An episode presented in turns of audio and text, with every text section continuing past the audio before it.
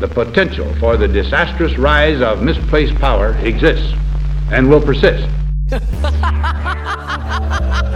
Because they raping everybody out here. Should, a, should a Jewish I baker think- be required to bake a I Nazi think wedding Muslim cake? millionaires and billionaires Yeah, how about that? It feels kind of like we're up the creek. Only an alert and knowledgeable citizenry I'm the boss. That's how about that? And the kids used to come up and reach in the pool and rub my leg down. Well, I'm not a crook. If we were facing an alien threat from outside this world. Hide your kids, hide your wife. whole binders full of, uh, of women. You just gotta keep on paddling. You know, I got taco blood, man. Streaming stuff going on on the, on the, the internet. We must never let the weight of this combination endanger our liberties or democratic processes. Welcome. To Up the Creek. Are we recording? We're recording. Hey guys, so while waiting for Wade to join the Zoom meeting, um, head on over to our social media at Up the Creek 11 on Twitter and at Up the Creek Pod on Instagram. We do enjoy playing around on the social media. Also, we have an Odysee channel. I forgot about that and it's at Up the Creek. Uh, still haven't uploaded anything on that yet. I actually tried uploading the last episode, the mini episode where I just did it by myself, but I was having some issues, so I'm gonna get back at that. Odysee. If you haven't heard of it, it seems to be kind of like the alternative to YouTube, and it's not like Rumble or BitChute or I guess any of those really shitty alternatives. And I shouldn't say that; those they just got a long ways to go. But Odysee's been around actually for a while. I didn't know about it till uh, a couple weeks ago.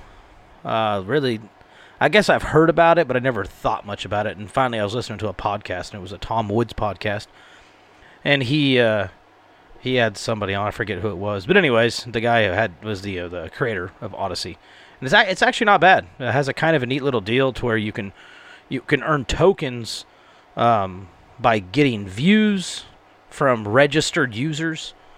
Um, I think you can get tokens from like uploading content and stuff like that, but then you can also use those tokens to boost said content. Um, and in the end, if you get a bunch of people to view your stuff, you can get tokens, and then you can exchange those tokens for cryptocurrency. So you can exchange them for Bitcoin, which is a pretty neat little deal. There, there, uh, there was a uh, social media app Actually, I think it's still around, but I think they end up basically charging um, people to be on it. It's called Minds, and it had the same kind of concept, and I think they just charge in crypto. But anyways, uh, it's a neat thing as long as they keep it free, um, because then you, I guess, you don't have to be monetized like uh, like on YouTube. You don't have to worry about somebody, um, you know, shutting you down for. Well, our content would be shut down in a minute on you. Actually, well, we did. Our YouTube channel got deleted, so um, it- it's a neat deal. Odysee is a big about free speech and stuff like that. So pretty cool little deal. It's not a bunch of right wing conspiracy theorists and stuff on there. It's it has a little bit of everything, which is which is nice, and uh, it's it's kind of neat how you could actually get paid in their in their tokens and exchange those tokens for uh, Bitcoin. Then you can cash Bitcoin out for U.S. dollars, so you can actually get paid how it should be. So anyway, yeah, check us out on Odysee. I'm gonna try to have maybe this video be just a Zoom video of me and Wade, and then I'll have the last video, and then all the other videos. I'll eventually get them uploaded. Most of those are audio only. We do have a handful of video. Video. One day we'd like to get back into that, but video's a lot of work, and uh, lately I have not had a lot of time because uh, I think I mentioned it in the last episode. Yes, I did. I am in the middle of moving, so there has been been a lot going on with well, with just about everything. So, anyway, yeah, go check us out there. Check us out on social media.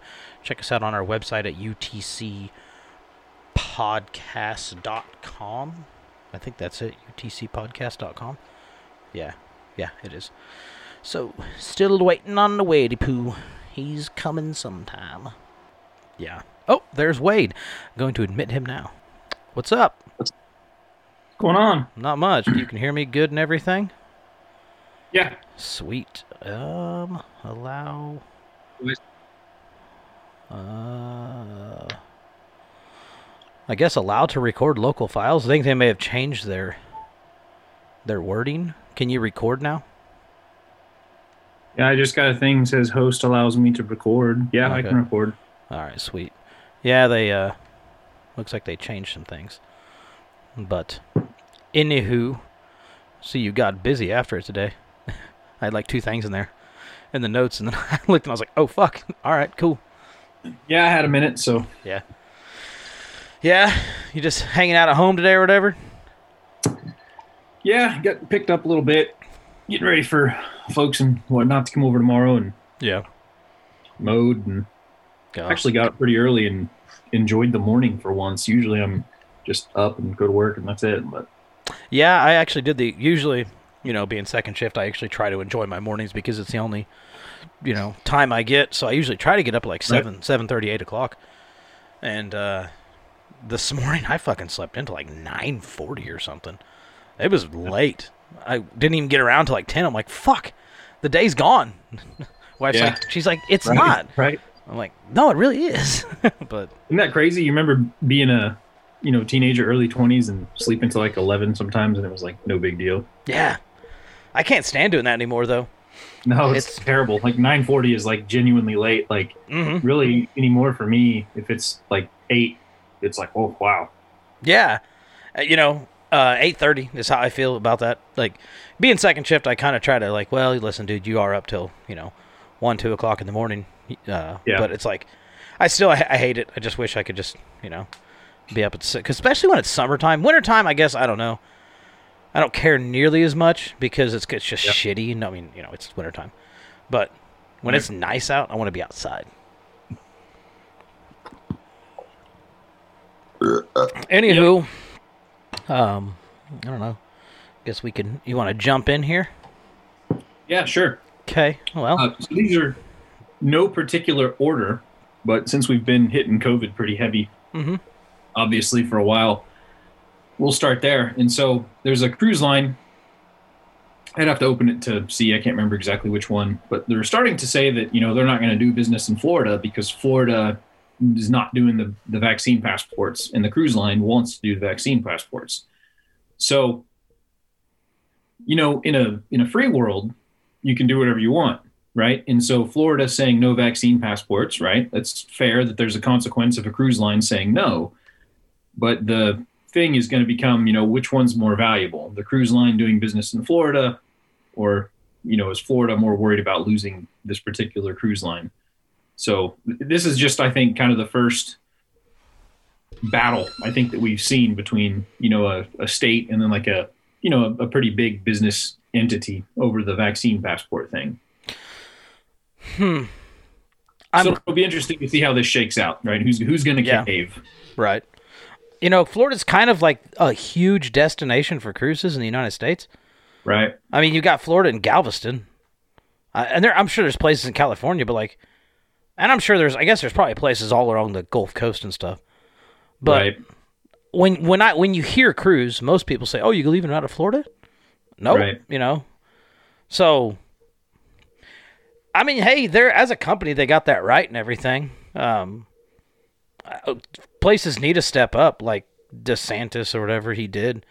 I mean, this is good. I wish you know more more states would come and say "fuck off" with that Right. horse shit. Well, and you you'll see the the beginning of sort of that caste system, and you know that's such a heavy term. Sounds like it's it's like intentionally going to be evil, and there's definitely an element to that. But what you'll see here is like, so this cruise line's only going to cater to the vaccinated crowd, right? So then it becomes a numbers game, which is a business. Well, how many people are going to get this?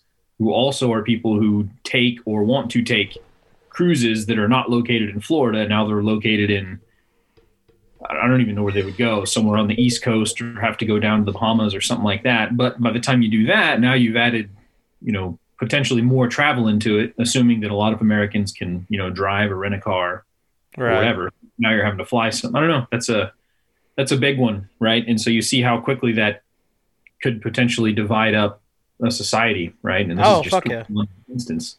Well, at, least half the United States. that want to be like, well, you can kiss my ass, but it's uh, you know, it's crazy because I just listened to a podcast, um, and had uh, his name's Del Bigtree, and he is a producer for a show called The Doctors on like CBS or something like that. And Yeah. if I if I if it's the same show I'm thinking of, it's like a panel of like six doctors, and they just talk about like actual doctors, and they talk about doctor shit. So he's Yeah. not the guy's just not some nut conspiracy thing, you know. And then he he started like getting into the vaccines and stuff, and that's why I was tweeting, not tweeting, I was texting you guys some stuff the other day from his from that podcast he was on, and I didn't know that, like, no vaccine, not not just like the COVID nineteen vaccine, but zero vaccines have double blind placebo studies, and it's like it, it- it's just hey, it works, trust us, here you go. You know, coming from the same people that you know, like actually gave what syphilis to black people, you know, Yep. and so it's it's really crazy. And he actually, I, I'm going to check it out. It's a documentary called Vaxxed, and the guy's not an anti-vaxxer, but he's like, here's the data, here's the stuff, you know, from a from a, a disease that, uh, you know, if, if it's like not because the big thing is that like the liberal media and everybody they put everything in like you know age groups. Like oh but if you're in the 75 to 83 year old age group your percentage to, to pass away from covid-19 is ah, it's crazy. Well it's like actually if you take the entire fucking you know age you know range from like zero to fucking 100 you know it's actually only a quarter to half a percent fatality rate for covid-19 and he goes on and on, but it's like I don't know. It's kind of crazy that there's still people pushing like vaccine passports. Yeah. But I mean, and, and anyways, I guess I went on a tangent there. Like the vaccine passport thing was like way before COVID nineteen, and it it comes down to it. Like it's big business for big pharma. Big pharma spends like double what the war machine does, as far as not spends. Sorry, like makes like double what the war machine does. So we've you know like the age group of you know kids have been i guess that's been like you know money they've had forever. Because you know in order to go to school public school you got to be vaccinated you got to have mmr all that other crap. Well adults were never there. So vaccine he talks about how vaccine passports were a thing like three or four years ago. Like they were talking about doing it. They just needed something like covid-19 which i mean you know oh go figure. So to say oh boom now you know, and and obviously the big vac, or the big big pharma, you know, executives and stuff. They're the ones that are pushing all this shit. You know, Right. but it'll be interesting to see what happens when it what comes to all this. Oh yeah, big time. Billions of dollars and no repercussions on their end. So Right. He goes into that that say, oh, sorry to cut you off, but he go he goes into that that you said no repercussions like so I guess it was like I think if I remember right, it was like 1986. Basically, people were just dying from like we're just saying MMR because that's a big one. They're just dying from it, or kids and stuff. And these vaccine companies couldn't like make a vaccine to save anybody's life really. And basically, like they told the president, we're like, hey, that there's a bunch of pushback and stuff like that. And then they told him like, well, we're not going to make vaccines for you guys at all unless you make it to where we cannot be, you know, liable for anything. Like, so then it's like, oh, like you know, we've talked about before, you can't sue, va- you know, vaccine makers and stuff, and that's why it's like. So we just made it to where like you know oh here you go free reign no no testing no nothing just out to the public you go and they just make tons of money it's like holy shit Right. so it's I don't know it's crazy good old America. Yeah, I know the the I don't know. Free country, right? Well, right. And speaking of free country, that's a that's a perfect segue into the uh, SEC chief Gary Gensler, right, looking to crack down on GameStop to the moon and Robinhood. Yeah. So, you know, everybody knew that this was going to happen, you know, and they acted at the time like, well, we're not going to do anything. You know what I mean? Like, we're out for the little guy. And then, uh, you know, here we are, what, not even just a couple months after the GameStop thing, like, was really big. And so, you know, here they are now saying that, oh, yeah, we're totally going to change the rules to, they, they use it as like a to protect investors and to protect the Oh, average yeah. person and these people aren't educated enough and yada yada yada and so what they're going to do is they're going to start uh, slowing down the rate at which these kinds of trades can can occur Mhm. and particularly in here it says you know they're going to target robinhood and then other avenues that you know are driving this stuff, which to me says, you know, Reddit. Basically, they're Oh, going to yeah. start, you know, shutting down anybody who's given something they perceive as financial advice. The one, Um, the one thing in this article that stuck out to me, and let's see if I can find it, just so I can actually read exactly what he said. Oh, here it is. So, in his first re- first appearance on Capitol Hill since he took the helm of the of the SEC last month, this time through video teleconferencing, Gensler raised concerns that apps which gamify trading, a criticism that has been leveled at Robinhood in particular, could lure rookie investors into bad situations. Uh, the S that's not what I was trying to find. He goes that was uh there's something about when they were talking about gamifying it, like they use flashy colors and stuff to make it uh when you're when you're doing good, like in Robinhood when you're when you're whatever your stock or your or your crypto's doing good, I think it's it's green as it's trending Yeah. up, and it's red, it's trending down. Well, the way they say it in the article, it's like basically you plebes are too stupid, you know. We don't. Right. It, it's like, and they, they, the way they write, they you know they they uh, he, uh, Gensler says it is like, you know, oh well, we don't want you guys to make bad decisions, and really what they're saying is like you're too fucking stupid, and really that's not the case because you know the GameStop thing sparked all this.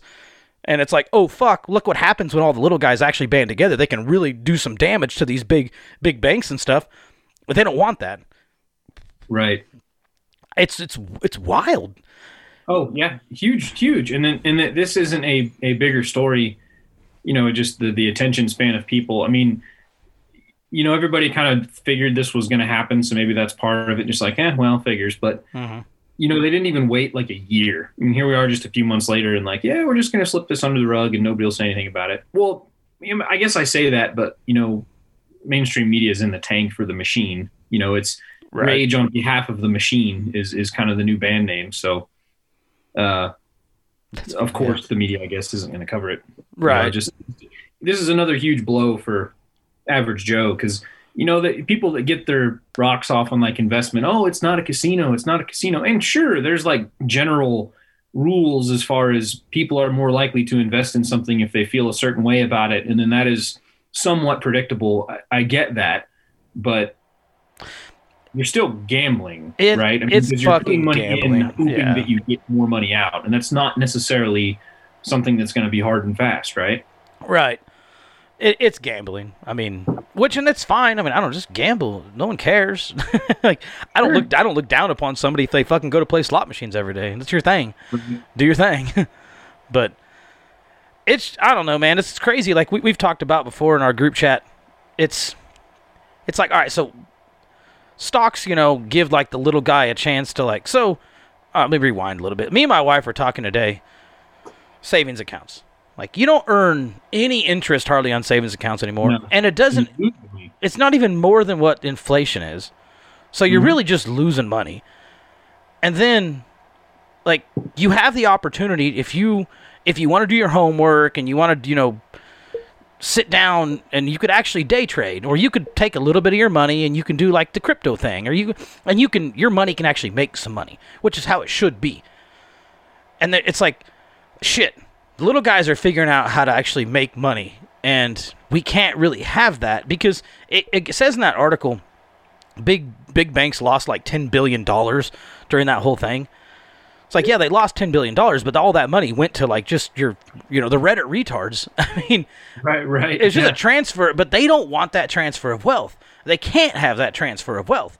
So they get their buddies like Gensler to jump in and be like, "Well, you guys, you know, we just want to protect you." You know, it. Well, what, what do we always say? It's always in the name of safety. right. I, uh, Yep. Oh yeah. Well, that, it's funny because even like, you know, where I work, that's always a thing. Like, if you need something done, you know, the best way to get progress on it is to just make a safety claim about it. Oh, even yeah. if the safety claim is complete bullshit, Mhm. you know, but if you can make that case, it, it puts fear into some compliance person, and you know, there you go. oh God, oh safety. Right. It's, I don't know, man. I, I- this this whole thing, this SEC, it really kind of pisses me off because Right. I mean, I don't know. I just oh, you well, know, you know, it's so the the the New- the New York Post article on that topic uh, that's on our list there. It it makes an allusion to uh, uh, crypto at the end, right? They Yeah. start asking him about, about that. He says that he thinks, you know, Congress should take some action to put, you know, regulatory framework out for the crypto exchanges, you know, to protect investors, right? And so to me that just that just says that the same kind of stuff is going to happen. They're going to make it harder to buy, Yeah. harder to sell, and that's generally going to mean it's going to be more expensive. There'll be bigger fees on the exchanges, so it's harder for a little guy to get in on it. And then who does that favor? Well, it of course favors the people who can put, you know, thousands and thousands of dollars down at once. Yeah. Right. Yeah. Those people are going to be the ones who get, you know, in and out a lot better and, and can do this stuff. And they're the ones who are going to control when something tanks and when something doesn't. And, you know, it's funny they use the term gamify. And, and I get what you're saying, where like, you know, they're going after the sort of the visual appeal of it. But Mhm. in just the sense of like making it a game, it's just, well, they're making it a game that rich guys can play and excel at and making it harder and harder for the peon to play the game, which Yeah. is exactly what government does with like businesses and laws in general is Mhm. they end up making it harder and harder for the little guy to compete and do something and it all favors you know amazon or walmart or Yeah. whoever Well, you know, who's padding their pockets? They want to make right sure they're. well boeing for that matter and that whole like import export bank right which is just entirely a vehicle for the government to fund you know sales of huge manufacturers to Mhm. overseas stuff it just Yeah. i don't know Yeah. It, you know, it's funny. 2009 when Bitcoin became a thing, you know, the federal government wanted no part of that. They didn't give two Right. shits. Oh, they made fun of people. And then fast forward to you know to what, to what 22 years later, and $6,000 for a yeah, coin. they're starting to freak the fuck out. Like, well, we and you know, it used to be where you could exchange cryptos back and forth. You could make money and you could cash out, and there was nothing, no taxes, no nothing. Well, that's that's gone. But right anytime. So, I guess speaking of cryptocurrencies, Dogecoin, which Dogecoin is like Elon Musk's new thing he's always talking about, and then your article here you got was about his new village he's trying to create, or his little town, I guess, in Texas. Yeah, so Saturday Night Live is tonight. I I guess I didn't watch that. I'll have to check it out and see if Doge went up or not. I haven't actually looked. You know what? Um, I'm gonna look now because you said it. Yeah, figure out what it is and I'll get started. Nah, it's, it's it's only 65 cents. I, I saw it was going down earlier, and I wondered how many people were gonna like. Oh, it hit almost seventy, so I better bail. Uh, That's what's been Uh, happening. he he actually, I think, tweeted something or said something about, uh, you know, crypto is risky, and you know, kind of Yeah. kind of walk back because I I do wonder if like somebody like the SEC, you know, hammers on somebody like him, especially after that article we just read where we're talking about you know financial advice and crap, because they've Oh, already yeah. railed him before over you know Tesla stock and stuff like that. So Yeah, I mean, any any time. Well, if Elon was, I guess, not who he is and how he, you know, like every other fucking multi-billionaire, or millionaire, Right. and he was in, within, he could say whatever he wants, because you know it happens all the time. You know, when these these people with lots of money, something will happen and they'll cash out. You know, they'll it's insider trading. And Yeah. but they're gonna they'll they'll get on him for you know tweeting something about Dogecoin. Well, it's insider trading for cryptocurrency, even though there's not as many laws about crypto right now. But like you said, Tesla stock and stuff. So I'm sure he's been getting slapped a little around a little bit. I mean, it's just it's gonna happen. But this uh, article you were talking about the other day, you want to Yeah, so Wall Street Journal, it's uh Elon Musk SpaceX is buying up a Texas village and homeowners cry foul. So Boca Chica Village in Texas is where SpaceX is building and launching those big Starship rockets from. Mhm. And it's super cool and it's neat and all that stuff. And this article, uh, you'll have to find it and read it. It's kind of a long article, but I thought it was really, really interesting uh, in a lot of ways. Um, because it kind of shows the whole it's it's kind of a a struggle, right? Because you can understand both sides of it, but you can see where the power of government is maybe good, maybe it's bad. You know, what what, what do you actually do, and what would be the right solution? So, in this case, SpaceX is is building rockets in Texas, right? This is something new. Uh, it's never really happened a whole bunch, and Texas doesn't have like you know a launch industry like Florida does, right? So this is potentially a lot, a lot of money for the state of Texas through taxes and a lot of money for people through jobs if this ends up happening. And Boca Chica is not really even a town, right? It's just a, literally a village where a handful of people live.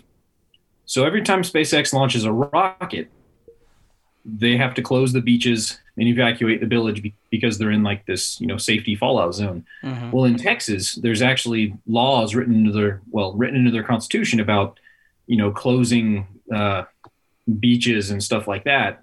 It isn't supposed to happen, right? They're not supposed to be able to restrict access. Well, they do in this case, and these people down there are they're unhappy with it because SpaceX is moving in and sort of slowly taking over this village and these people are are slowly being forced out and it's looking like it's probably going to eventually come to some kind of an eminent domain thing which i guess what you have to realize is these people they live there and they live in these small houses that prior to spacex moving in were only valued according to the article in like the $30000 range like these aren't like super fancy things this is out in bfe southern texas almost on the border of mexico Yeah. but it's also on the beach right so if these people lose that house with like that beach access that's only 20 miles from the nearest like big town Brownsville, you know, they're not going to find another beachfront property somewhere, right? You just it's just not going to happen.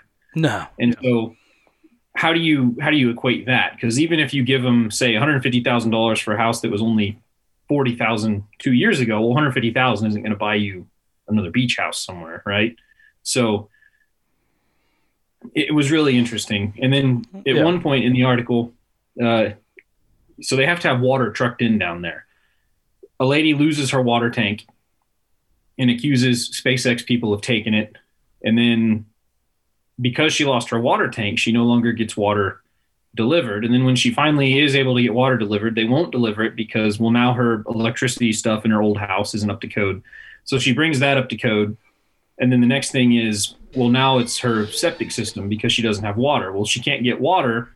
It just it's it's clearly something where the state has taken the side of SpaceX. Yeah. And a lot of these people have already been voluntarily bought out and left. And it's just kind of slowly forcing these people out. And so, you know, as cool as like SpaceX and some of the stuff Musk does and things like that, it, it makes you wonder like, you know, what is the power of the state? Because it's pretty obvious that they're just taking the side of business in this case. But on the same note, you can also see how, well, I'm sorry, you know, 70 year old retiree, you know, there's a multi billion dollar industry that's going to employ hundreds and hundreds of people with, you know, 70,000 a year plus jobs. So Yeah. I don't know. It was a, it was a really interesting piece, I thought.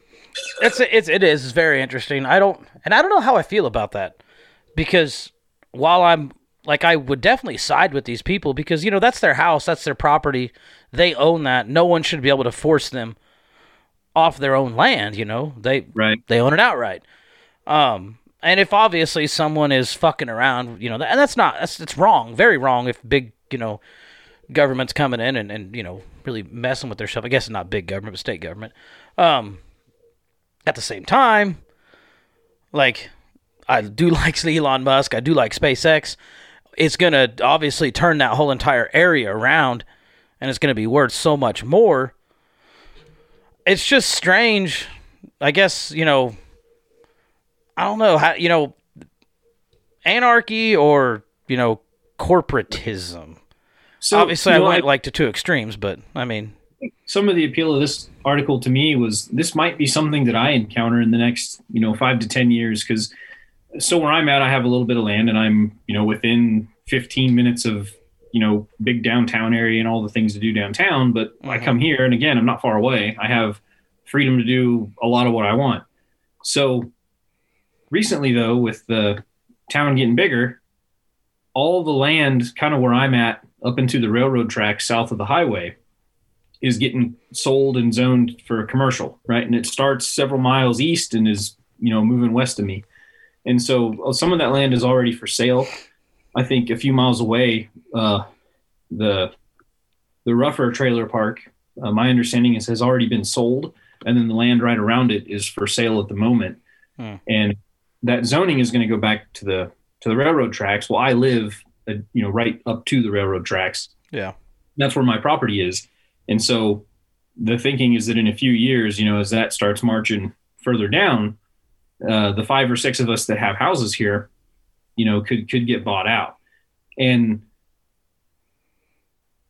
you know, I'd go, but but the thing that I have to think about in the same context of these people in Boca Chica is even for the money that like my house and stuff is worth now, that's not enough money to go find the amount of land that I have now with like the trees and things that I have now. Yeah. That is also still just 20 minutes from town. You can't do it. Like, No, I'm trying to find it now. gonna have to be somewhere where I have to commute, you know, an hour, right? Absolutely. And so I'm not going to be able to get what I have now, and it's only going to be because the city, right, the government comes in with some big, big money developer whispering in their ear, and you know, eminent domains me or, or forces me to move, right? And so, Yeah. What can I do about that? Nothing. There really is nothing you can do about it. So, Yeah, that's where I said like, I have a hard time siding with SpaceX on this, just because it's like, I don't know, like it, if you own that property outright, th- you know that is, you know, life, liberty, and the pursuit of property. I mean, you know, you, you that's be able to name your own price, right? Like SpaceX, how Yeah. bad do you want this? Right? Exactly. Give me a million dollars for my fifty thousand dollar house, and I'll leave. And if they refuse to do it, you don't leave. Well, what happens is that because SpaceX won't give them, you know, figuratively a million dollars. The article doesn't say that, but let's say it's a million dollars. Yeah. Then they just get the government to step in and say, "Oh, you have to leave." And we're only going to give you less than what they originally offered as a punishment, Right. Because that's really what eminent domain is. Yeah, yeah. Which is is not right at all. But No, Yeah, I'm surprised they haven't just like rezoned it all as commercial and hey, you gotta go. I mean, because that happens. Like, and you know, well, and that's domain, that's like- what the article gets at is that like, it's like you know, hey, this is clearly the in works. You know, not necessarily that like their houses are going to get zoned as commercial because I think in the article the main thing is that like SpaceX wants all these houses because they need to build you know apartments and more houses for people to come work down there at this plant where they want to build all these huge rockets. They want to have you know more people working and mm-hmm. living there right at the, the launch place which is cool, you know, and it's a lot of money and it's a lot of jobs for a lot of other people. But, but yeah, you know, to that person who owns that land, that ain't worth it, right? I don't, I don't give a shit what you do. This is my Yeah. place. So that's almost that. Well, you get the individualism or you get the society ish thing. Like Yeah. for society, it makes sense to let to get to sell that house, bulldoze it. You know, hey, we'll build you a new one. Um, because we want to build, you know, apartments here and bring a lot of money to this area. That's Right. better for society, but the individual, and that's where I don't know. I struggle with like the whole libertarian thing in general. Like I do, while I believe in very much individual uh, individualism, at the same time, if you want to like, I guess have some society, you have to not be hundred percent focused on on focused on individualism. So right, it's I don't know because I guess if you're like a hardcore libertarian, you know, hundred percent, then you know you only believe in what is for you.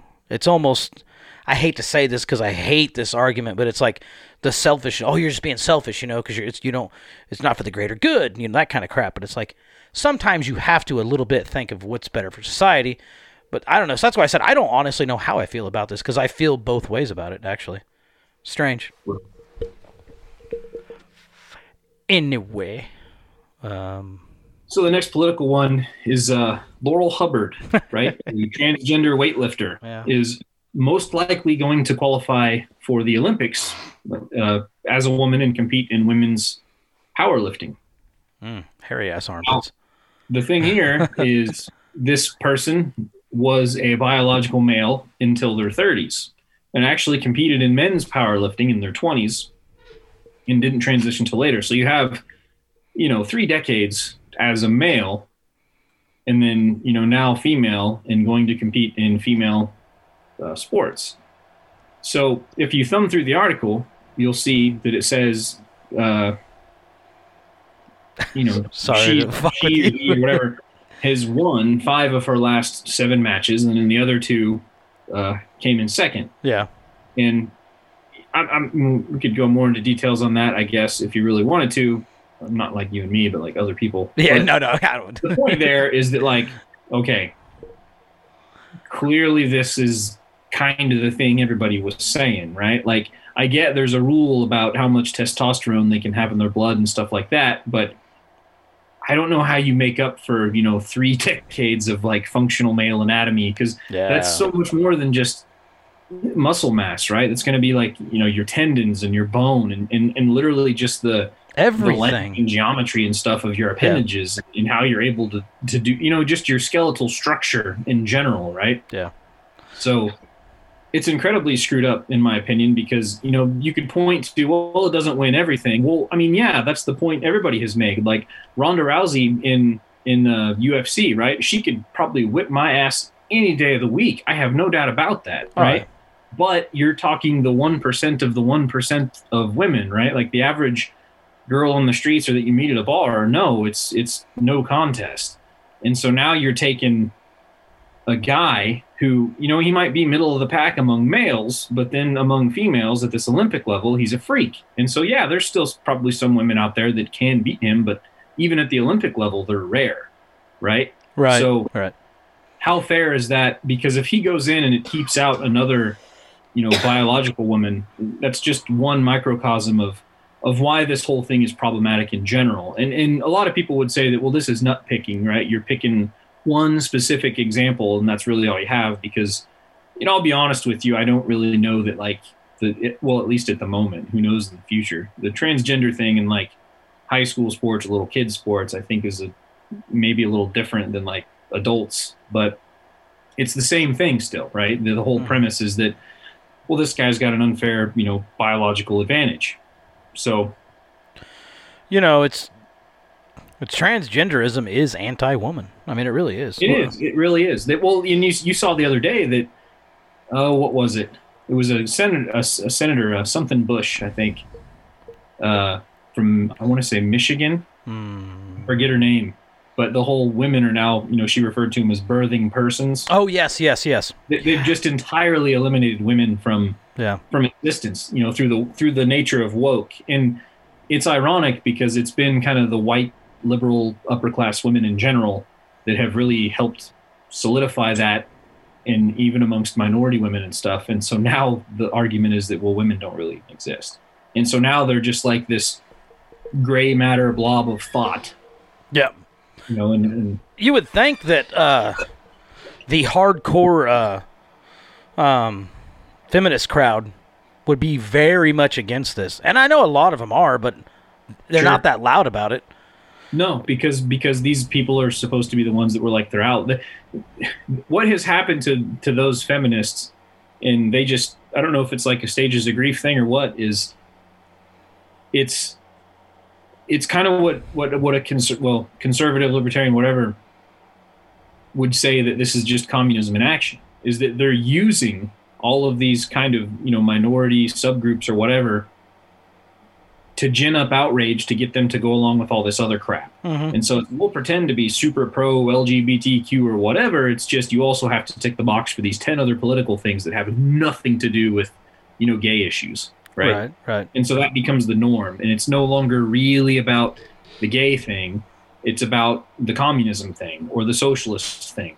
And so anytime somebody says something to the gay person about not liking this policy or that policy, it becomes a homophobic comment, even though it might not have anything to do with the gay issue or the trans issue or, or whatever. It- you know, it's all about all the other crap that goes along with it. And that's what happened to the feminists, right? And so now they're stuck in kind of a, oh, shoot, what do we do, right? Because this is kind of a, a hole we dug and we're trapped in it. Yeah, yeah. It, but I think was it maybe you said it in our group chat. You know, this Laurel Hubbard lady, transgender dude. If he doesn't take first place, it's gonna be like, oh look, we told you guys. Right. There's, yeah. you know, and, and then it's just gonna this. It's gonna be the norm, and that's probably what's gonna happen. It is almost assuredly what's I mean- going to happen. Because you've got to be pretty. I, I can't say that. I was going to say you've got to be pretty beta to switch from, you know, men weightlifting to women weightlifting and be a man. But then I just thought about the fucking Jenner, um, Caitlyn and whatever, Yeah. whatever his Bruce Jenner. I mean, he was like a you know top tier, and then so I don't know. It's just weird. but also, I don't think I would see someone like because he's a he or she is a very odd thing because in the past was Republican, um, but also you know he while is is transgender and now is a woman, also isn't like your typical you know woke transgender necessarily. Um, right. It's interesting because I don't know if you you I would see someone like him or her.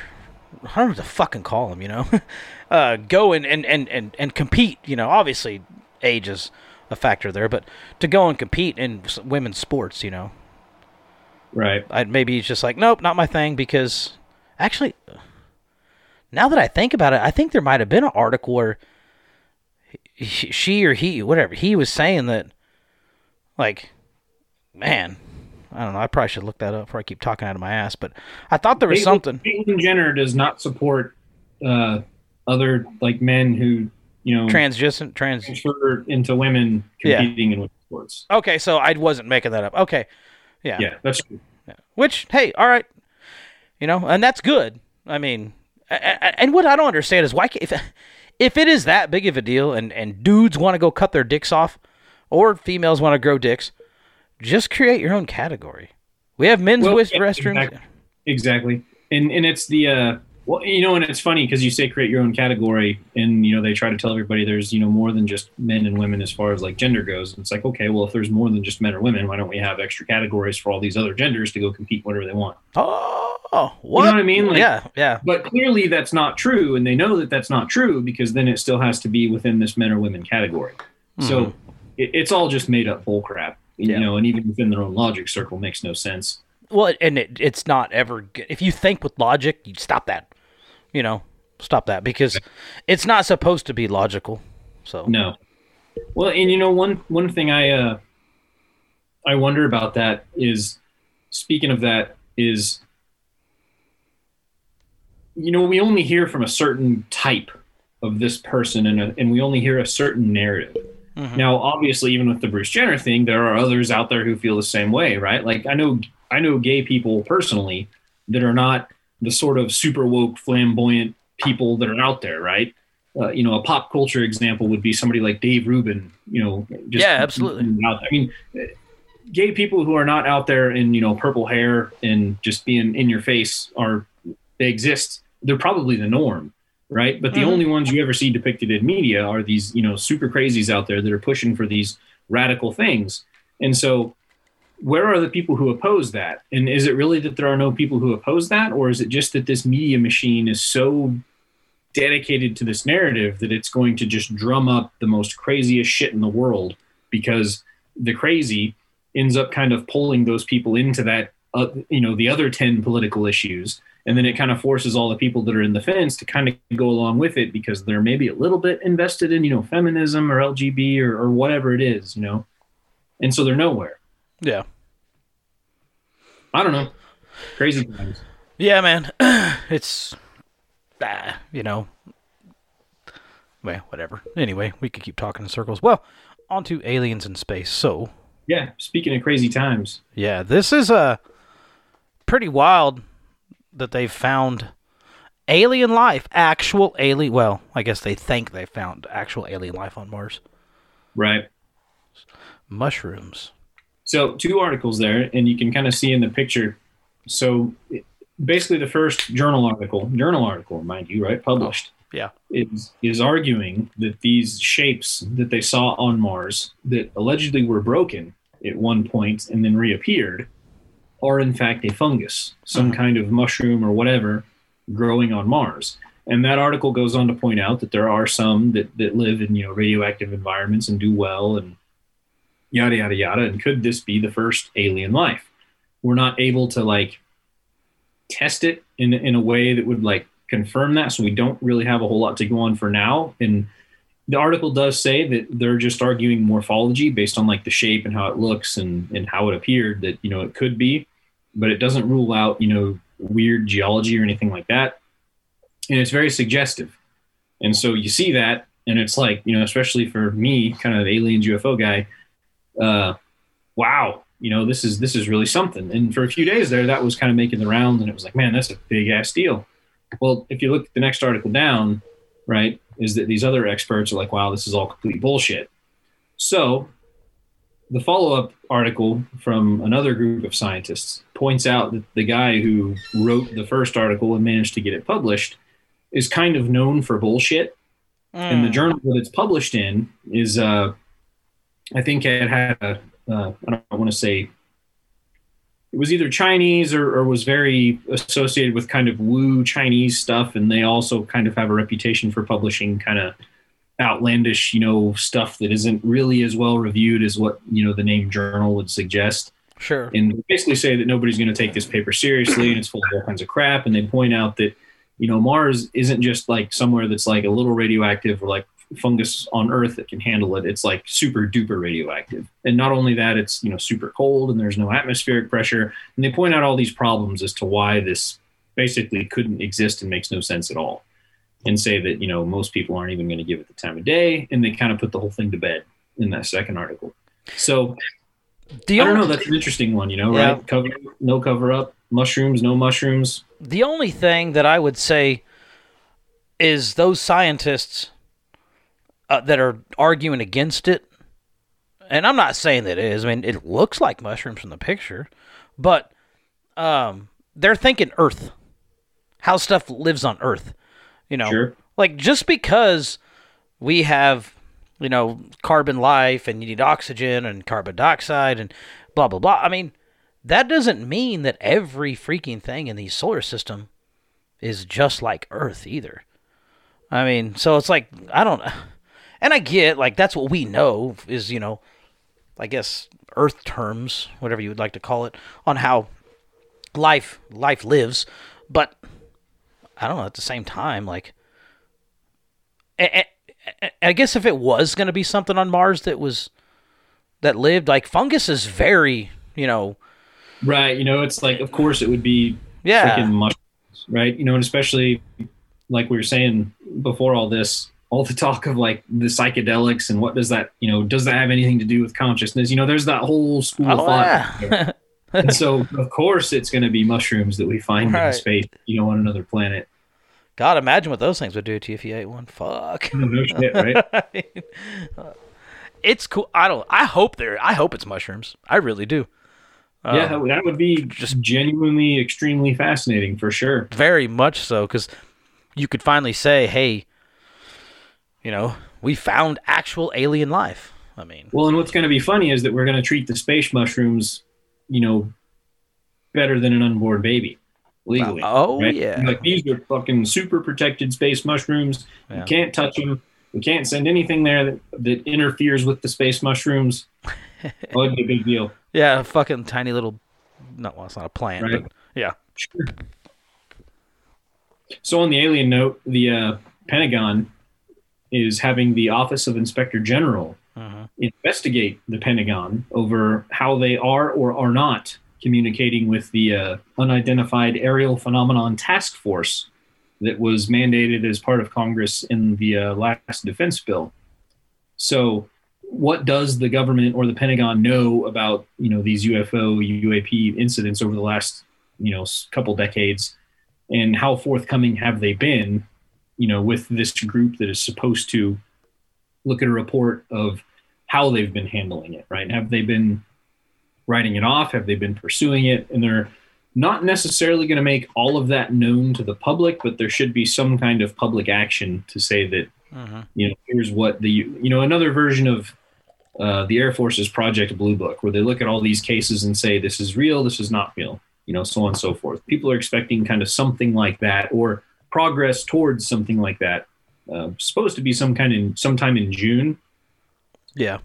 the reason this is interesting, I think, is because the uh, inspector general can potentially dig into a lot more stuff that like Congress couldn't get access to because like an inspector, you know, military could just say, "Oh, Congress, you don't, you can't get into this because of you know classified whatever." The end. Right. Right. Well, inspector general is like a within that apparatus entity. They can go digging in whatever they want. It doesn't mean you and I are going to find out about it, but it it shows that it's serious.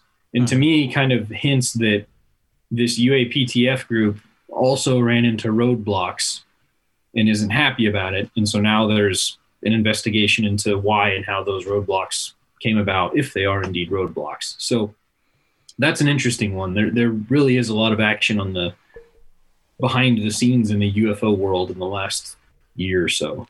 Is it weird that all of a sudden it's cool to like like UFOs again? Big time. Yeah. I mean, so I've always kind of been, no, I mean, nothing like you, but it's always intrigued me. Like, and I've always, you know, just like the alien life, UFOs, blah, blah, blah, blah. I always thought it was really cool. I really want it to be. You know, I've read some stuff, watched some stuff. But anyway, it's always kind of like, oh, this stupid nerd, you know, if you, like the mainstream, if you are, I don't know, going to be into anything like that. But now all of a sudden you've got celebrities tweeting, Kim Kardashian tweeting about it. And it's, it's just so strange why all of a sudden it's cool. And is that just because like the media has made it a thing again? So, you know, people like Kim Kardashian are like, oh, okay, it's cool to tweet about UFOs again. I don't Right. know. It just seems weird. Like all of a sudden, UFOs. You know, one thing I wonder about is, you know, without even going down the conspiracy of, you know, is the alien, is there, is there an intent behind why the alien thing is suddenly popular? Mhm. On a less evil note, I guess, I wonder if it's the new form of escapism. Not that it's new, maybe it's just making the rounds because, like, I don't know, not even five years ago, it would have been zombies, right? Like The Walking Dead, World War Z, you know, stuff like that was like all the rage. Yeah. And uh, have we just kind of moved to aliens as the new escapism, right? Instead of, oh man, zombie apocalypse, you know, subconsciously would be cool, would because it would mean morality is clear, right? Zombie bad, people good. How do I survive? Yeah. Aliens is the next version of that, maybe, and maybe aliens is a little more believable than zombies, right? So, what would that mean for the Earth? Because now it doesn't matter if you're the president or if you're a homeless guy, you're both humans, and there's some power that is greater than everything. So, Yeah. it kind of it's another form of escapism. And then there's a part of me that wonders if it's just that which would mean that there doesn't necessarily have to be a big conspiracy behind it. It could just be something that sort of the our collective consciousness just kind of moves us toward you know because ideas are genuinely contagious. Like it's a real thing. So is this just that that innate part of us that seeks escapism which is really just a search for some kind of moral clarity maybe Yeah. uh, landed on UFOs now instead of you know zombies or vampires or monster movies or or whatever it is. It's interesting. Um, I think a lot of people would just let the state let them know what their moral clarity should be. Sure. But, hmm, yeah, I don't know. I just it's so crazy. We we've briefly talked about the Project Bluebeam thing before in our group chat, and I don't know tons about it, but it's just like, what the fuck, you know? well, yeah. So, so Bluebeam would say that the aliens are fake and it's bullshit, and you're being slowly led to believe there is aliens because they're eventually going to stage some sort of massive event uh, with you know basically fake aliens to confuse a bunch of people into starting a war that is also based on bullshit.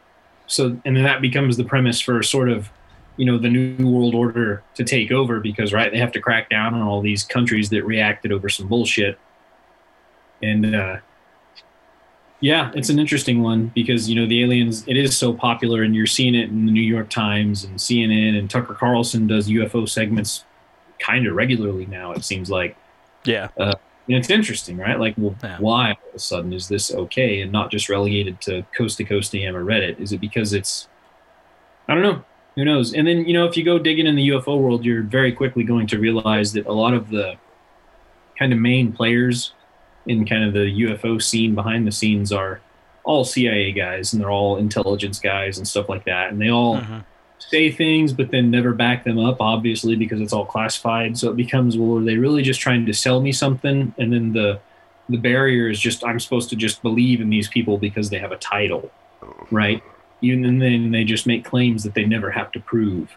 And you're expected to just follow it because of the title. And if you disagree you're not trusting the title which is kind of the same as you know trust the science right? You're not trusting fauci or, or whatever it is. Mhm. it's that same mentality right? It's just wrapped up in in this great other mysterious you know ufo thing that you a lot of people just want to believe right? Maybe the answer of the government is that and the reason they can't get anything from the military is because They really don't fucking know. There, there's nothing there. Like all these incidents we have were genuinely just drones or genuinely just a misidentified aircraft. We don't know anything about possible aliens and we don't have anything that's crashed that we couldn't explain. And then to somebody who wants to believe, that's just all going to sound like they're lying or that they're covering it up. And so they keep pushing and pushing and pushing for something that just isn't there, and they're never going to quit. And so, so what do you do about that person? Maybe, maybe there's just a lot of those people. Yeah, definitely. That being said, I totally think there is some, yeah, some sort of cover up about something. Doesn't even have to be aliens. It could just be a really super high tech government thing that's been rolling for decades, and they just make baby step progress. You know, uh, time travel. I don't know. There could be all kinds of weird shit out there. Um, I'm, I tend to not believe in aliens actually as much as I'm interested in the UFO thing, Uh-huh.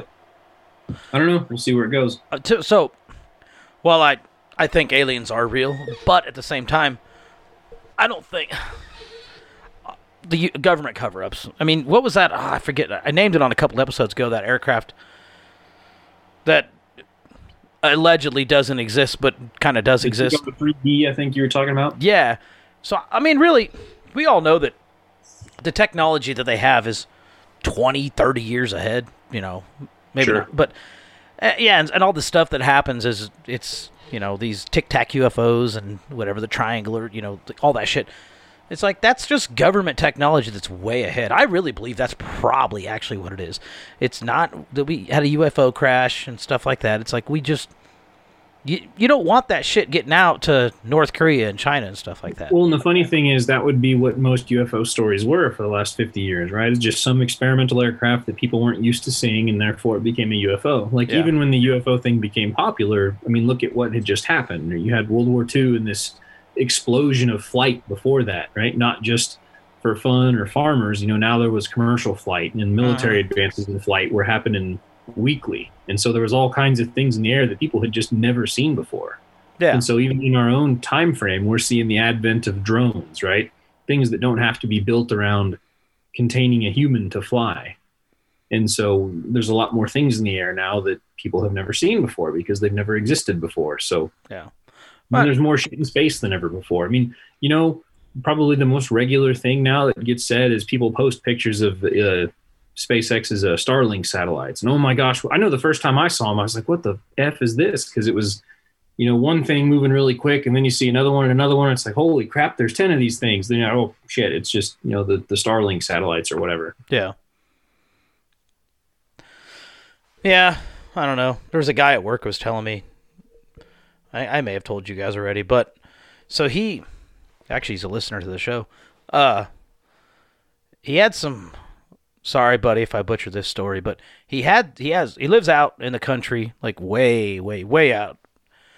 And he said he like he has uh, night vision or whatever, and he was like, you know, just out looking out, you know, just seeing what was around. There was kind of like a storm rolling off in the distance, but said he put his night his you know night vision on, and I think he said it was like a rectangle in the sky, like it was like lighting up. So he took him off, and it's like gone. Then he puts it back on, and he's like, it's clear as day, like you could see a fucking perfect rectangle out in the sky, you know, on and off, on and off, on and off. And he's like, what the hell? Ended up going to bed, and he said he's like he just couldn't sleep, so he came back out like three o'clock in the morning, I think is what he said.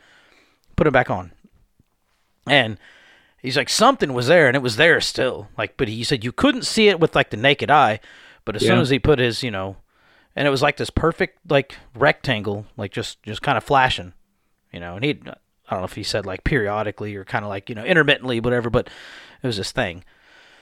So that's like then I hear stories like that. I'm like, man, what is that? You know, because like then like drones, drone technology in the last five years has has come so far. And if you see, uh, you know, they have drones that are, you know, we, me and you can ride. You know, they're big enough. You see one of those like buzzing around, and they're fast. They're not slow like an airplane, and they can go up and down super quick. They can go side to side super quick. So drones, while they've become super popular to the consumer in what probably five years or so, maybe maybe longer, let's say ten years. You know that technology existed twenty years ago.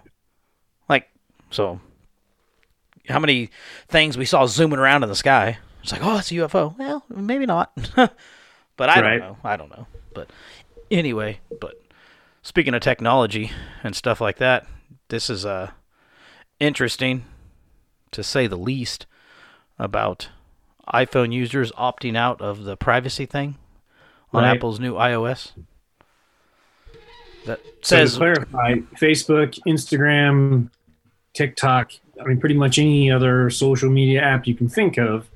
reason those apps are free is because they mine all of the data off of your phone or computer or whatever you're using if you're using the app. So uh, Facebook not only tracks what you do and what you type and what you say within Facebook, they're also looking at where you are, what other people around you are doing, what other apps you're using, what you're using those apps for, what you're looking at on the internet, uh, possibly even what you're sending in your messages, right? And that's why they want to push you into iMessage, for example, because then they can scan and read everything that you do. Uh, the reason Gmail is free is because Google scans all of your email and uses keywords in your email to sell you advertisements or sell advertisement space to other companies saying, "Hey, look, this guy likes yada yada yada." So we'll we'll post ads and all these people's stuff. And I imagine a lot of it gets pretty creepy because there's probably a pretty good profile. If there's not profiles on you specifically, the possibility that there could be definitely exists, right? And so now you have to think about, well, okay, how much of my data from Facebook is identifiable to me, and how much of that do they sell to people that I have no idea who it is, and how much of that does the government have access to, or you know, so on and so forth. And for the longest time, that was just sort of the default. You never knew it. You ignored it. Most people didn't ask questions because Facebook's cool, Instagram's cool, whatever. But Apple, uh, you know, Apple does actually seem to take privacy pretty seriously. And so the new iOS, you have the ability to tell every app on your phone basically, no, you're not going to track anything I do on this phone unless I give you explicit permission to do so. And 96% of people uh, with that new version of iOS using an iPhone have opted out, which is going to be a big deal, I think, moving forward for companies like Facebook, Instagram, TikTok, et cetera, because that's their cash cow. That's how their Yeah. whole business model works is tracking and selling ad space. So now what? You know? It's wild. I those four percent. That's odd. I, yeah, I it's don't- really weird. I they I I'm wonder if people just hit allow. Like Sure. didn't read it, hit allow. Allow, 'Cause, allow. Yeah, there's a ton of so many people like that. Because I don't know, like anybody who would want to be like, "Hey, invasion of privacy," you know? Right. Oh yeah, totally cool, man. See Yeah. what other thing I do on my phone, you know? Yeah. I think I sent that one to the other the group the other day. I forget what it said, but it did say something funny because just like this Facebook thing, here in addition to other screens, Facebook can explain why users should allow should allow tracking. What? like I don't know how whatever how you want to spin that, but no, I'm, I don't I don't I'm not gonna let you track me. Well, it's it's like, that SEC guy saying it's for your safety, right? It's Facebook Yeah. saying, "Well, here's the benefits of letting us track you," right? Yeah. And it's like none of this really has anything to do with me, right? This is all just garbage, mm-hmm. you know. And then you know, I, I would I would get that like Facebook or Twitter, for example, you know, they might want to show you more local content, for example, and if you're not letting us track you, you know, we can't do that, but how much does that actually matter to somebody? And is that really what they're on facebook or twitter for to be to have the algorithm automatically show them shit that they're not just looking for anyway? You know that's kind of one of the big rubs with Yeah. the way social media ais or whatever you want to call it work is that they show you stuff that you might not explicitly set out to find and in the process of doing that can send you down a rabbit hole you may not have otherwise gone down. And so you know, you talk about like the rise of, of conspiracies or, or Mhm. fake news for that matter. And that has a lot to do with it because people don't set out for it. It's just, you know, the six degrees away from Kevin Bacon kind of thing happens with keywords. And the next thing you know, you're looking at flat earth, right? Or, or whatever it is. Yeah, yeah. Well, that was a big thing when uh, YouTube first became, I guess, big.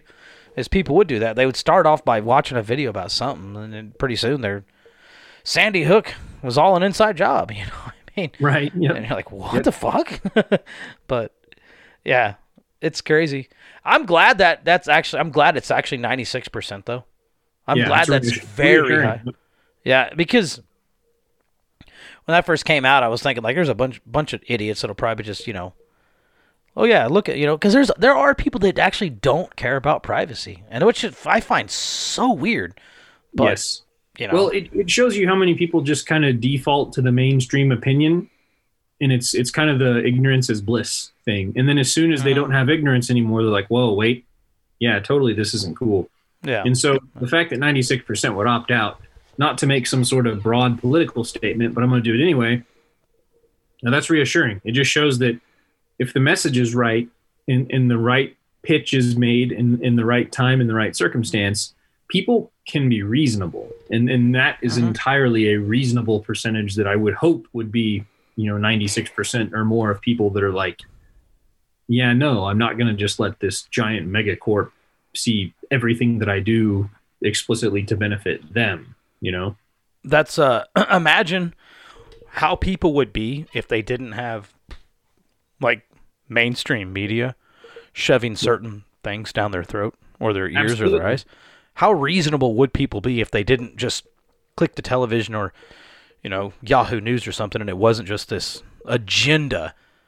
That Well, would be well, we wouldn't one- be in a One situation. thing I wonder because I've I've always been kind of a you know religion and politics guy who doesn't shut up, and eh, you know I've always noticed that when you talk to people one on one, most people are reasonable, and even if you disagree, they you know we can be calm and disagree and have a conversation about something, and you know take turns giving points as to why you think this way or I think that way or whatever. Mhm. Most people are capable of that when you're in kind of one on one situations without some external thing going on and uh but as soon as you you add in like the group or or whatever all that disappears Oh, and so yeah. yeah. i definitely wonder if if without all of the external stimulus going on yeah maybe things would be a lot different Yeah. Well, and a lot of people, it's that uh, mob mentality. You know, what is the group thinking? And just automatically, I want to side with them. Instead of stopping,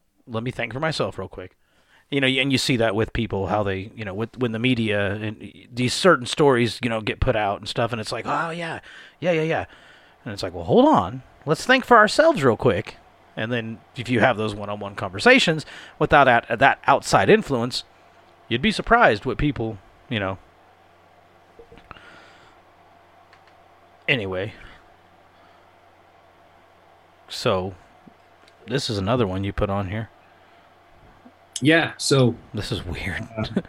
I put it under conspiracy just because, you know, in the last year or two, we had the uh, Donald Trump time traveler hmm conspiracy. Uh, you know, and it had a lot of weird names and stuff that kind of fit. And then there was before that the uh, Greta Thunberg, that that uh, eco girl. There was like a picture, black and white, from like the early 1900s or something, with somebody who looked just like her, like Yeah. literally like her in the picture. You know, and so anyway, time travel conspiracy. So Wernher von Braun, of all people, right, the uh, former Nazi, uh, goes on to be NASA's, you know, one of the head rocket scientists responsible for building the Saturn V rocket that ultimately gets America to the moon. He wrote a book, sci-fi kind of book about uh, future space stations and Mars and all that stuff. And in his book, the title of the sort of president or king of Mars in the future was Elon, which Oh. is weird because Yeah. Elon Musk, right, is Yeah. the guy who probably is building the rockets that are ultimately going to get humans to Mars. Um, which you know is even more obvious now, I think, given that they just landed a big starship, proving that the concept is feasible in a very fast way.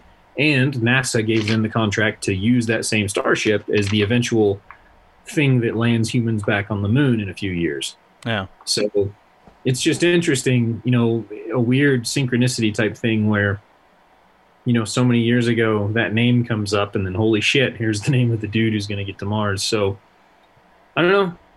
Is Elon actually from the past? Sometimes the simulation breaks, you know. Sure. That's that's wild. That's the whole like uh, Baron Trump, Donald Trump thing is like, you know, mind blowing. right. This is just like, Super crazy coincidence. what the fuck? I don't know. I, yeah. Just begin. You know, on that same note, another one I want to add that is completely unrelated to that. is uh speaking of the President Trump time travel thing. Uh-huh. Look at a picture of William Taft, and then look at a picture of Mike Pompeo. Oh yeah. And that's even more interesting because William Taft was actually president kind of around the time frame that those the last president books with like Trump were written. So there you go. Jesus. it's all we've already been we've this is nothing new. Well, you know, there was a thing I saw a few days ago and there was a time traveler from like year 2545, I think. And supposedly tomorrow the 7th or the 8th? The 8th. So I guess I think it was the May seventh revolution or something like that. No, this was that we're gonna find a new Earth. Oh, okay. I, I, oh yeah, somebody posted in the group. Um, identical to, you know, a mirror image of this Earth and blah blah blah. And then I got to thinking about that, and I was like, even if they did discover, they're not going to announce that on May seventh, the day they find it. Right. So it might be a few months when they come back and say, yeah, by the way, May seventh, blah blah blah, we found an identical version of Earth that we think. I don't know, it's probably some bullshit, but if that happens, I'm I'm done. I'll believe everything. Like, oh yeah, it's all real. well, so, so even like to go back to the mushrooms on Mars thing. So kind of the whole Alex Jones thing, right? The thing that's left is the interdimensional aliens, right? Or, Mm-hmm. or popularly they're you know Lawrence McKenna or whatever, the machine elves, right? The the entities people on psychedelics tend to encounter. Like Mhm. that's the general name for them. Generally, they're also assumed to be the uh, the kind of cliche gray alien with the big eyes and the big head and all that stuff. And uh, if that's the if that's the one thing that's next, right? And then it's freaking space mushrooms, and then uh, you know here we are, you know the UFO thing. And even if you look at some of the players in the UFO scene, like Luis Elizondo and stuff, uh, that make the rounds on like you know Tucker Carlson and whatnot, Mhm. or Hal Puthoff, for example, another big name. Uh, they talk of late less about aliens and more about what they call ultra terrestrials yeah, meaning that maybe they're not necessarily from space they're here but they're from another dimension of here right? So they're aliens but let's put aliens in kind of quotes because they're not really the outer spaceman that we think they are. And so you know somebody like me that sounds more like you know angels and demons and, and Sure. things that religions have described in the past. But if you're also into the whole you know kind of dmt mushroom entity thing well that would be the machine elves right this this Yeah. other form of consciousness that that humans sometimes encounter when they're in weird states of mind there's definitely something. I don't know. I the the the the other dimensions thing sounds really. And maybe maybe that's there is no such thing as actual aliens, but like there is other dimensions, and I don't know. Maybe getting high on ayahuasca does actually show you the key to the other dimension, which would be the weirdest thing. You would Right. think like we'd have to get this crazy technology to open up a wormhole to slide in, or you could just do drugs. well it it makes you rethink of of like the body is a machine right and so Mm-hmm. Everything that we build we're trying to replicate biology Yeah. through cruder means because really machines are just really really inefficient ways of trying to copy what biology already does Yeah, true. Yeah, okay. Yeah. biology does it way better right Yeah. and so even the the computer chips you know that we use to run things that run an ai are just really really crude rough very poor in, inefficient imitations of what brains do Ye- Very Right. much so. Yeah. Yeah. and so if you think of us as a kind of machine, right, then or like a radio, for example, right? You're just kind of tuning in. I always kind of, you know, if you want to think about stuff like that, like bees see in a, in a different light spectrum than we do. Mhm. And so, like when when we look at flowers, you know, we obviously see colors and stuff like that. But when bees look at them, they see much brighter, more vivid colors, almost kind of like how you would see fluorescent colors under a black light. Like they really stand out. Yeah. And so the thinking is that flowers have these colors in order to try to stand out more, be brighter, or whatever to these insects to fly around so that the flowers can get pollinated, right? That's part of the thought as how flowers came about and evolved and whatever. And so bees obviously still see the same reality we do, but they see it in a different way. And so maybe it's just like another more complicated iteration of that, you know? Sure. Like if, if you could see or perceive or or process things that you see or think in a different way, would you see, you know, other beings that are, you know, cities stacked on top of cities, but you don't necessarily see or interact with the other one? Yeah. Yeah. Yeah. Let's go do some mushrooms, man. Yeah, let's do that and drink cow piss like these people in India that are trying to not die of COVID because you know, that's a thing. Can you imagine? He actually did it too, man. Like he's not even joking. Because in India, and like the super duper, Oh, cows think, are, like, places, sacred. Cows are like sacred, and so like people like bathe in that shit, you know, and they use it for all kinds of stuff. And like, I mean, just chugging piss straight out of a cow is like, it's like next level. And that cow's Like- not even meaty. It's like skin Yeah. and bones. Oh, yeah. Yep. Like uh, Huh. Yeah. You know, it's funny you I'd rather brought it. drink bleach. I did that once when I was growing up. And uh, I think that's why I probably partly have a lot of stomach issues these days. The bleach. Well, I was really young and my mom was doing something, like had like a cup of it on the table and she was like I don't think she was trying to clean something. And I was like, "Oh, I thought it was I think I thought it was lemonade because it kind of had like a it wasn't like Yeah, it's got water. that haze to it. Yeah, and I was like, ooh, and I grabbed it and just I remember it burned, burned like a motherfucker. And then she up ended up I think she gave me syrup of ipecac and made me puke up and stuff and I know the only reason why I think that that maybe what kind of messed my stomach up is because I do know another guy who uh in his earlier days liked to fuck around and was in juvenile hall and didn't want to piss hot for a drug test, so he heard on the streets that drinking bleach would make you pee clean, so he just drank bleach and he also has stomach issues to this day. I was like, "Huh." So I wonder if that's why because I've now his are worse than mine because I'm I mean mine came back up. He just didn't. But anywho, um the India thing, you brought up India. That uh you, you you should go back and listen to that podcast. It was Free Man Beyond the Wall. I sent it to the group the other day, and that that Del Bigtree guy, he talks about India and coronavirus because, like, bef- up until recently, like coronavirus was like India was fine, you know. Now you're seeing all over the news and blah blah blah, and he's talking about how the vi- the vaccine is actually, and he's like, the the number of deaths from, I guess it what is should make you not get coronavirus is making it to where your I forget what he called it. Basically, your immune system just goes into overload.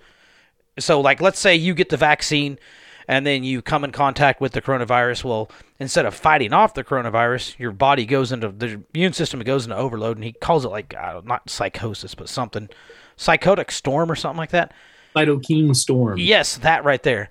And uh, he's he's it's just him, but he's like, this is what is happening in India. He's like, they got the vaccine. A lot of them did. He goes, now everybody is dying from it. And he goes and talks about how this vaccine is not. I mean, animals were dying in the vaccine trials, pre human trials. We are in human trials right now. I mean, you know, because it's not released to the F. It's only re- released for emergency usage and yada, yada, yada. It's not approved.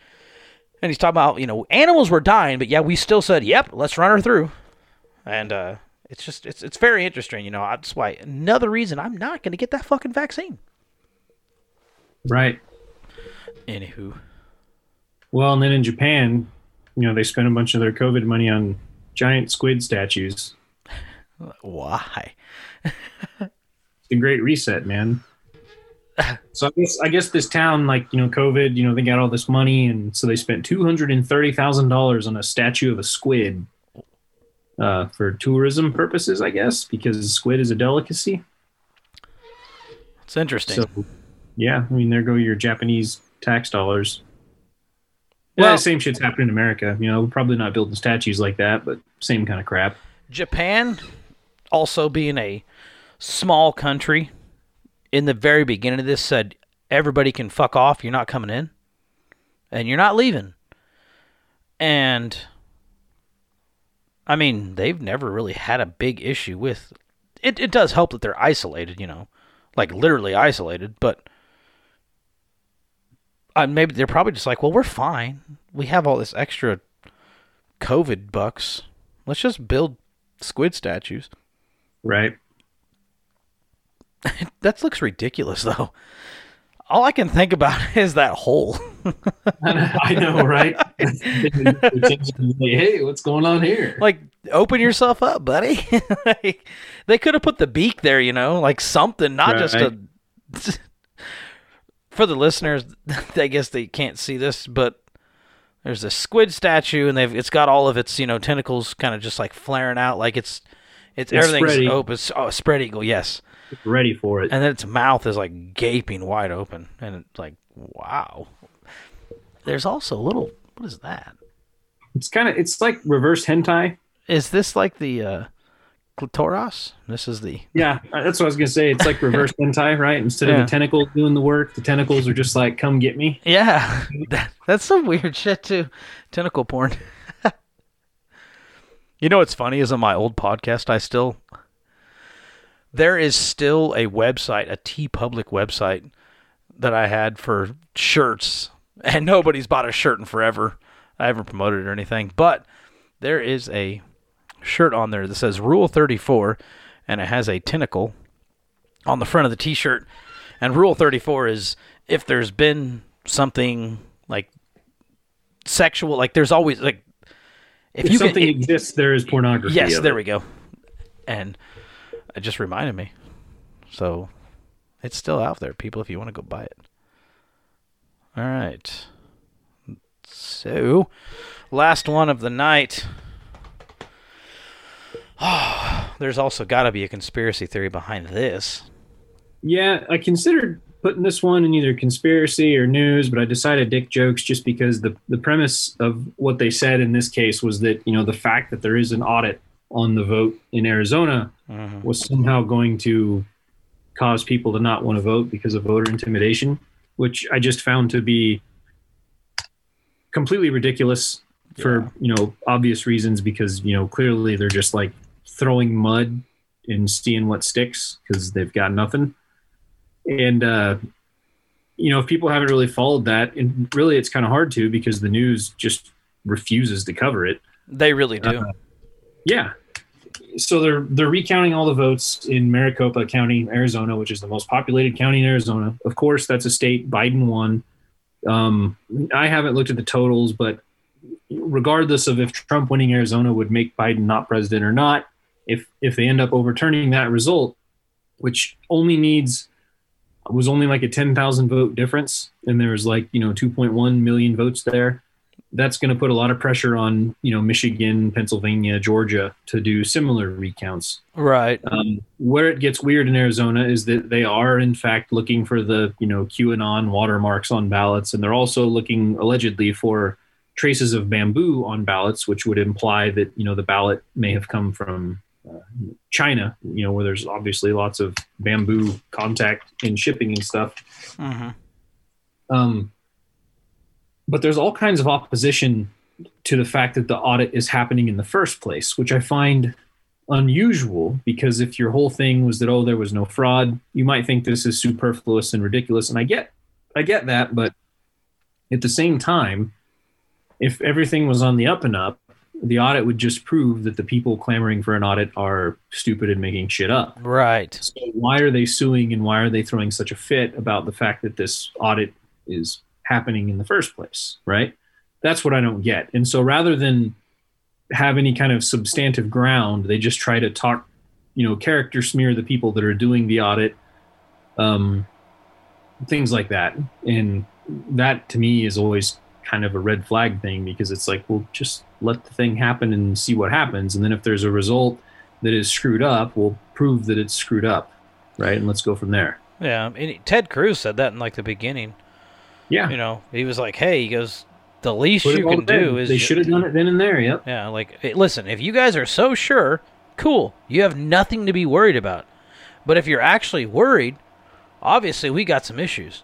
And obviously they're worried. I mean, it's but yeah, we'll see what happens. You know, what if God, what if the QAnon thing actually comes to be true?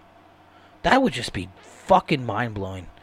I mean, Yes, it would. I, w- I don't, you know, I'm sorry. I'm sorry, guys. if it came to be true, I, I, I lost my faith in fucking QAnon religion. I mean, because there's still people I know that are hardcore, like any day now, any day now.